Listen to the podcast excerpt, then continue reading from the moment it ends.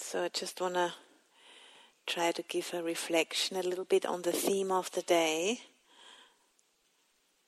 which, you know, in the uh, short text which was describing the day long, we are saying, you know, that the Brahma Viharas, the practices metta, karuna, mudita, and upekkha, loving kindness or benevolence, compassion, sympathetic joy or gladness, and equanimity or equipoise, those four capacities of our minds, we all have them innate in the mind, and we can, you know, choose to train those capacities. And they are very healing and very peaceful and lead to a deepening of wisdom which can you know, support us to touch into the truth of emptiness or not self, anatta, which is a very important evolutionary step, you know, we all need to make as a species because of us, you know, not understanding the truth of emptiness and the truth of non-separation for us to not really getting it that we are actually one process, know, planet Earth with all of its different beings living, you know, on it or in it or above it. We all belong together and we all influence each other. And if we could live like this, we could stay along longer. And if we do not live like this, we're going to wipe ourselves off and you know take a lot of other species with us. And at this day and age, it has become very apparent, you know, that our understanding is extremely immature, and the way how we conduct ourselves is very immature and has very dangerous repercussions, really. So this practice is is very, very important, not just for our personal well-being, but just for the well-being of all sentient beings living together in this process we call planet Earth. So, you know, bringing that into the equation can give us a sense of shock, maybe, and at the same time also the necessarily sense of urgency we need in order to really be with our experience how it is right now, because this is, you know, how practice needs to be done, to be with our experience in the present moment and take it from there. Because practice isn't about having a different experience, but it's about having the capacity to fully open to what's happening right now and not needing to be someplace else. And uh, you know, this really for us to really understand the truth of not self or anatta is like, uh, I think it's a very revolutionary outlook, you know, onto ourselves. It can be compared to with, you know, Galileo Galilei when he basically tried to make people aware that, you know, the sun is not moving around the earth, but it's, it's the other way around. So, you know, we are not the center of the world. We are not the center, we are not the crown of creation or all of that, uh, you know, kind of thinking which has been conditioned into us in the era which is currently dying, you know, it's called many different names. And, you know, we are in this transition phase where there's a lot of insecurity and chaos is building up and it's always like that, you know, before a transition, there is a lot of chaos and build up and stress.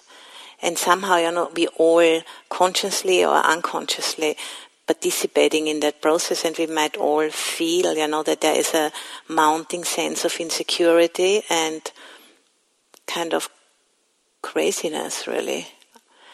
And to not turn away from that, but to understand that this is normal, you know, when an old something is dying and the new has not yet been born.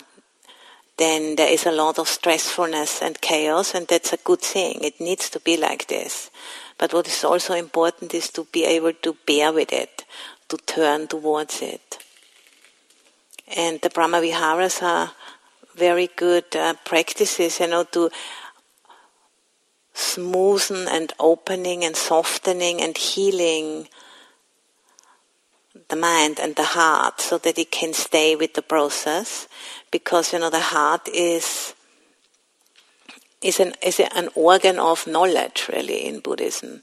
It's called chitta, which can be translated as mind or heart, but it's not a mind which resides in the brain, but it's a mind which resides here. And this is an organ of direct perception which we can train. And we can, you know, free that from fragmentation and from all kinds of uh, trauma, you know, which we are,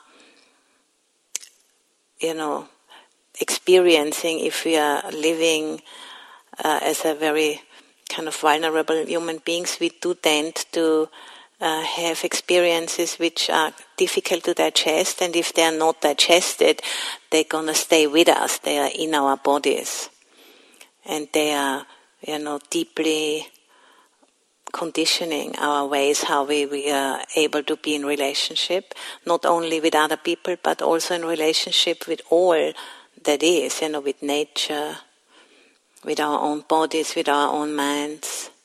So in order to train ourselves to have more capacity for a relationship, a deeper relationship, wider sense of experience, in order to be able to do that, those four practices of the four Brahma Viharas are like a balm, you know, for the chitta. And,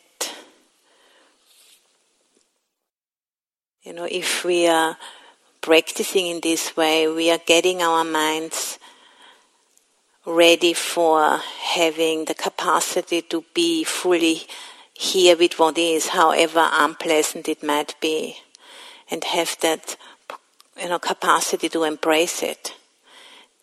And then, you know, from that embracing, to be able to be with it and then respond. Sometimes, you know, in a way where we need to say no, where we need to c- cut through you know, perceived patterns of limitation, really, which are just result of conditioning. But we really need to see that fully before we can let it go. And the four Brahmaviharas are four, you could say, technologies, you know, which enable us to prepare ourselves for that cutting through of perceived limitations. And that's what we are all caught in. You know, we are all caught in perceived limitations, and they have become kind of very dangerous. You know, to the sustaining of life on this planet. And there's lots of difficult things going on in many, many countries on the planet. And even here, we just had a fire very recently, I think last week, going on. So I think, you know, we are in times of transition right now, and we need, you know, all the help we can get to stay steady in transition and at the same time stay moving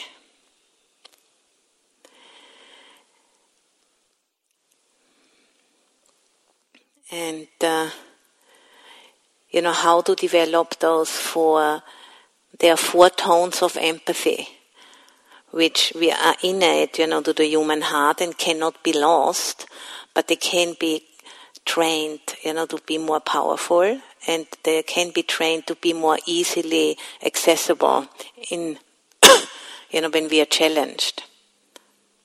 So they can become actually an automatic response you know, when a challenge comes up, it can become an automatic response to not shut down, but to just open to it. And that's something we can train ourselves in. And the four Brahmaviharas are you know, those um, four practices we can use for that. And they are also considered, you know, to be recommended ways of relating in the world. And your enlightened beings are considered, you know, to relate in that way. And it does not always necessarily need to be sweet or, you know, kind of, uh, you know, like what we, you know, have an idea about how it needs to be. It sometimes can be quite fierce actually, but it needs to come from that spaciousness. And how we can train ourselves in those qualities, there's like two different ways we can admire them in others and then just try to copy other people until it becomes our second nature, or we can use those uh, different meditation instructions which Ayya Anandabodhi has been sharing uh, with us already, and we're gonna do more of that over the today and tomorrow. And those four Brahmaviharas, you know, they augment each other, they work together. And the most basic of the four is metta or benevolence or loving kindness. And uh, it's often compared to water, which holds everything together. And in our, you know, monastic tradition, if people uh, give dana, if people give uh, different things, you know, to the monastery, uh, in a traditional way, what they do afterwards, they have a little bowl and a little um, container of water, and then when the monastics do the chanting, then they pour water, and while they're pouring the water, visualizing in their mind that their generosity and their benevolence goes out into the world like the water flowing from one vessel into the other. So it's considered, another force of loving kindness which holds everything together. And it's absence of ill will absence of uh, anger. And, uh, you know, the thought which goes with metta would be, may all beings be happy. And then the next quality is karuna, compassion. And, you know, karuna or compassion grows out of metta, loving kindness. Metta is that wish, you know, that all beings may be happy and cared for and protected. And then if, you know, we have an experience and we see someone who is uh, having a difficult experience, then out of that metta grows karuna, a sense of, you know, wanting to do something, wanting to help. And sometimes, you know, an expression of karuna be, can also be sometimes to not do something. But it's a, it's a quality of mind or heart which turns towards the suffering and then allowing oneself to be stirred into action.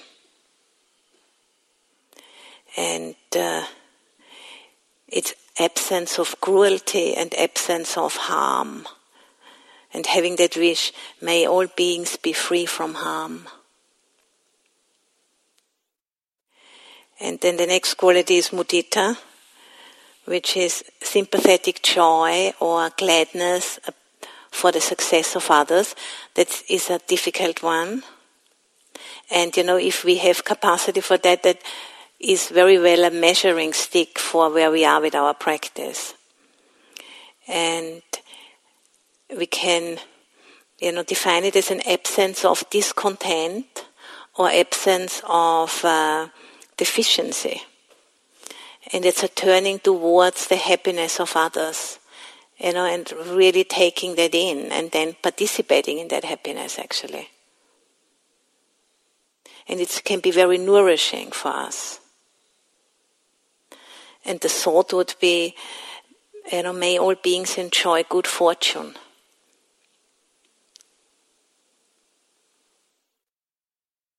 And then the next quality is upekkha or benevolence, uh, sorry, or equanimity, equipoise.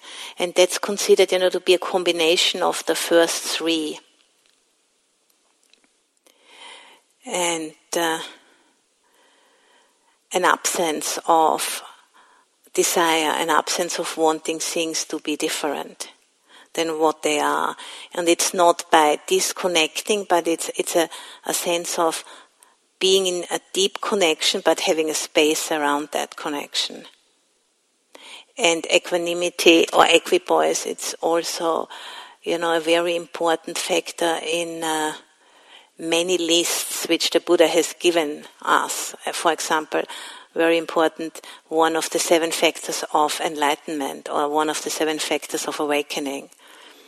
Because a mind which truly has seen the way things are is naturally equanimous. And because of that equanimity, that mind has a lot of power to see clearly what is happening and then responding with clarity and with calm and with precision. And the thought would be here all beings are the heirs of their karma, or all beings are the heirs of their actions. And that again, you know, that doesn't mean that we just, you know, lean back and say, all beings are the heirs of their actions.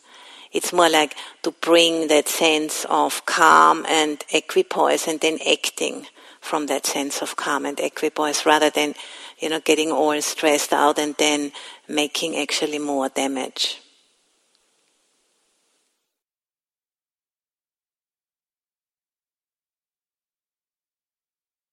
You know, and either we can admire those qualities in others or we can just you know, use the meditations to train ourselves in those qualities. And I still, you know, have shared it in the past, but I'm sharing it again. For example, in my case, uh, what, what for me it was very, very important in my practice when I was, for the first time, uh, witnessing equanimity in in uh, someone who was really spiritually very advanced and evolved. That was a turning point in my life because I felt very, very, I had a very strong admiration for that quality and I felt very much motivated, you know, to practice because that sense of equanimity seemed a very powerful sense of uh, path for me because I had that very clear rec- you know, recognition that a sense of equanimity, if we can really train ourselves in that, then you know, no experience whatsoever is outside of practice, and we can learn from everything. And it's it's a deep sense of protection which it gives us as well. Having this equanimity and then being able to stay with whatever life is throwing at us and, and working with that.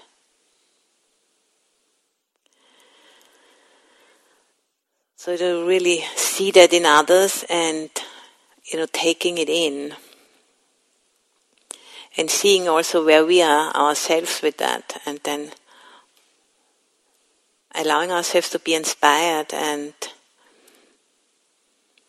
using that uh, inspiration as a fuel you know, for our practice.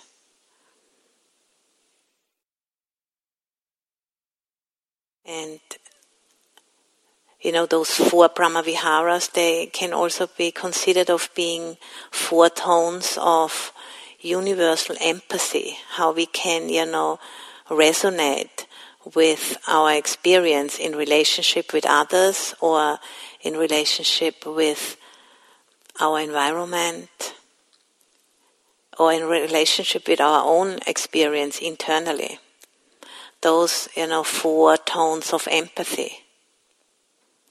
Because the empathy is just a very powerful capacity we all have as human beings, and it was really that capacity for empathy which had, you know, what, which was our um, we used it our advantage. Because of that capacity for empathy, we were actually capable to build civilizations because we, we could team up. And there is, you know, the capacity to team up was such that we could, you know, build huge cities like New York with I don't know how many million people live there together. If we wouldn't have that capacity of empathy, we wouldn't be able to do something like this. But now, you know, we have to open up the circle of empathy, not just having empathy for uh, other Homo sapiens, but having empathy for the planet, for example, you know, because we are part of it. And if we are just having, if the circle of empathy is so small, you know, on a planet where there is like almost 8 billion Homo sapiens living, we just can't operate anymore in this way. It doesn't work. So we really need to break through this sense of separation, which is very deeply conditioned into our systems and has been, you know, it's our heritage. And it's not that anything is going wrong. It's just now we have to step up. We have to step out of that old worldview and we have to step into the next era, which is understanding on a very deep level that we are all one, you know, in a very big process which uh, Thich Nhat Hanh so beautifully calls interbeing. And having that sense of empathy stretch out much, much wider than what we usually do, and those practices can be used for it.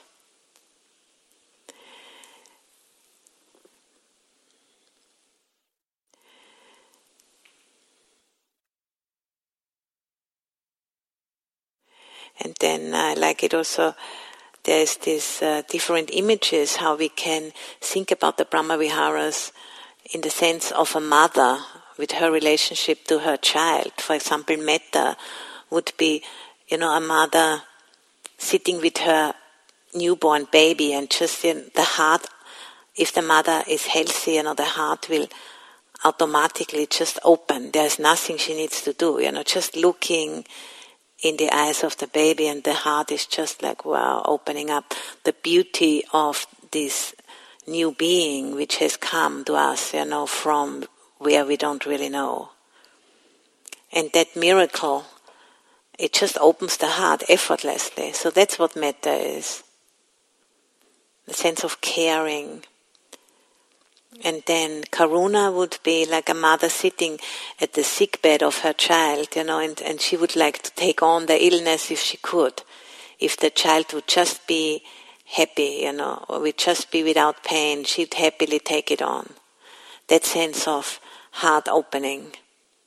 And then mudita would be like a mother, maybe, you know, having her children being successful at a sports event or at a, maybe a theater show or some kind of little performance. And then that sense of, uh, you know, pride and, and joy about the talent or the gifts which the child has and there's no no sense of jealousy and you know feeling oh I want to be like that but there's this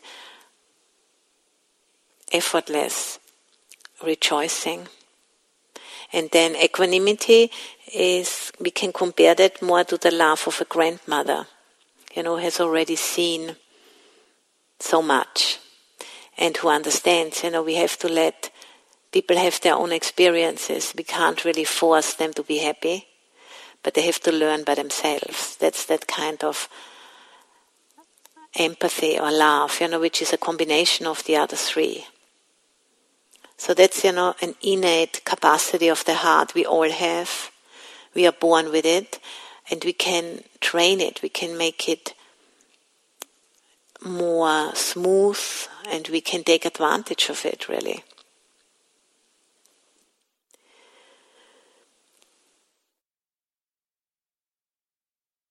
And then, you know, through the heart being open in this way, there is more capacity to really tap into the experience of emptiness and not self, anatta.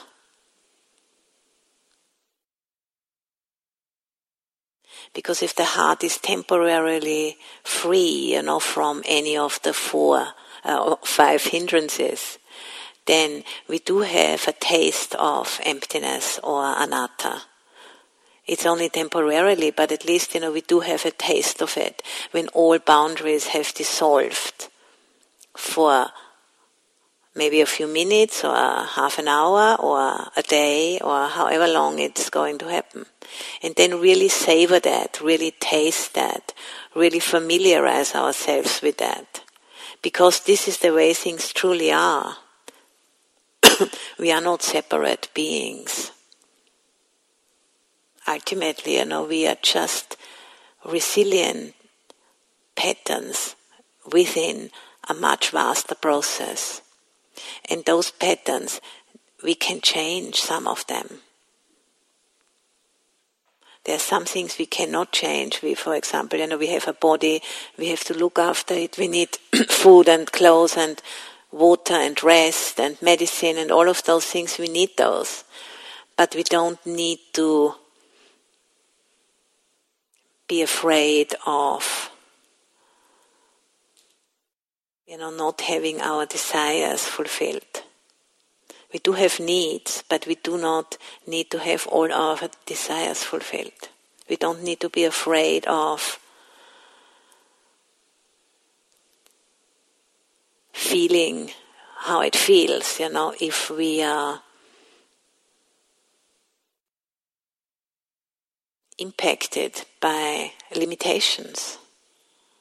And that's exactly, you know, that capacity we have to develop to be able to meet limitations and allow those limitations to change us. Because living you know, living in samsara is living in a realm of limitations. And the more we can familiarize ourselves that we do have the power to live inside of limitations, then our suffering will, will be diminished. Because that is the suffering, know, which does lead out of suffering, and that's the teaching of the Buddha. Because there's only two options you know we have as human beings. We can either choose the suffering which leads out of suffering or we choose the suffering which leads in circles not going anywhere so i know which one i'm going to do and i guess that's why you're all here because you also want to do that one which leads out of suffering and that's really as good as it gets you know and once we have understood that that we are not here in order to fulfill all of our desires. But we are here to learn to let go of desires. Then you know that that is much more, uh, you know, inspiration really to use these uh, teachings of the Buddha to free us from, you know, this perceived sense of limitations within our capacities which we all have. We can, you know, we can really evolve those capacities and we really need to. We really need to. And we can.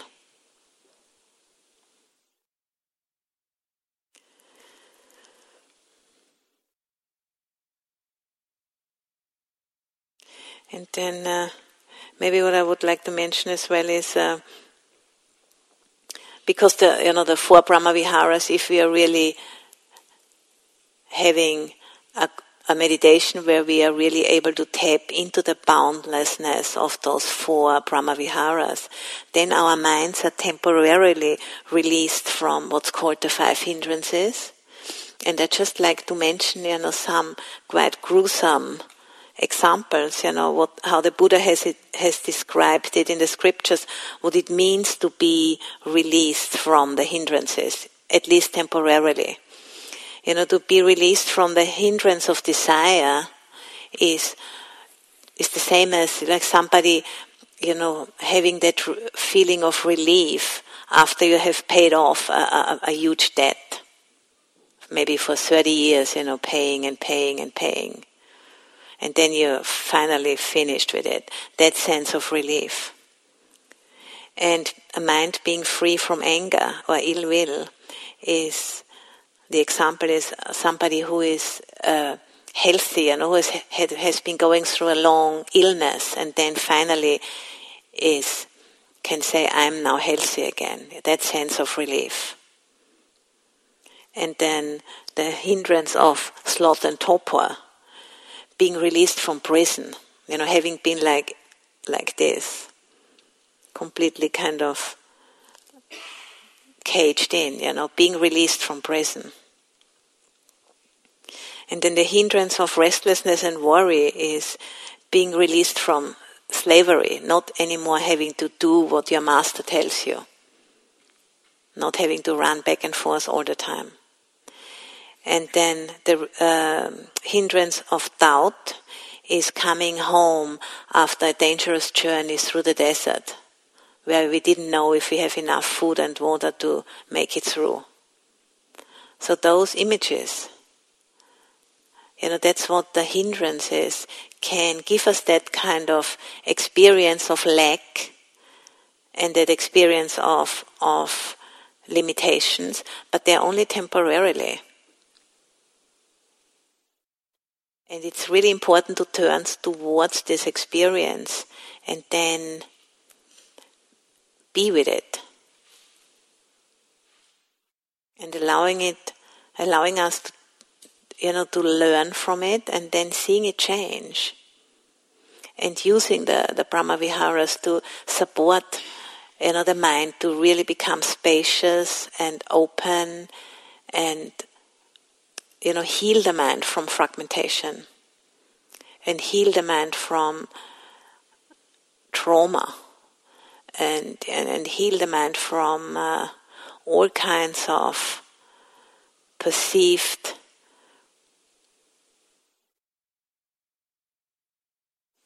um, patterns, you know, which are actually they are impermanent and they are just like you know when you go on the beach and you make a drawing in the sand when the water comes in again it just disappears. And those patterns in our mind are the same. Some of them are very deeply etched but we can change them. And the brahmaviharas are four practices we can use you know, to change our minds and our hearts. And to you know get those hearts and minds more into the natural capacity of these four universal tones of empathy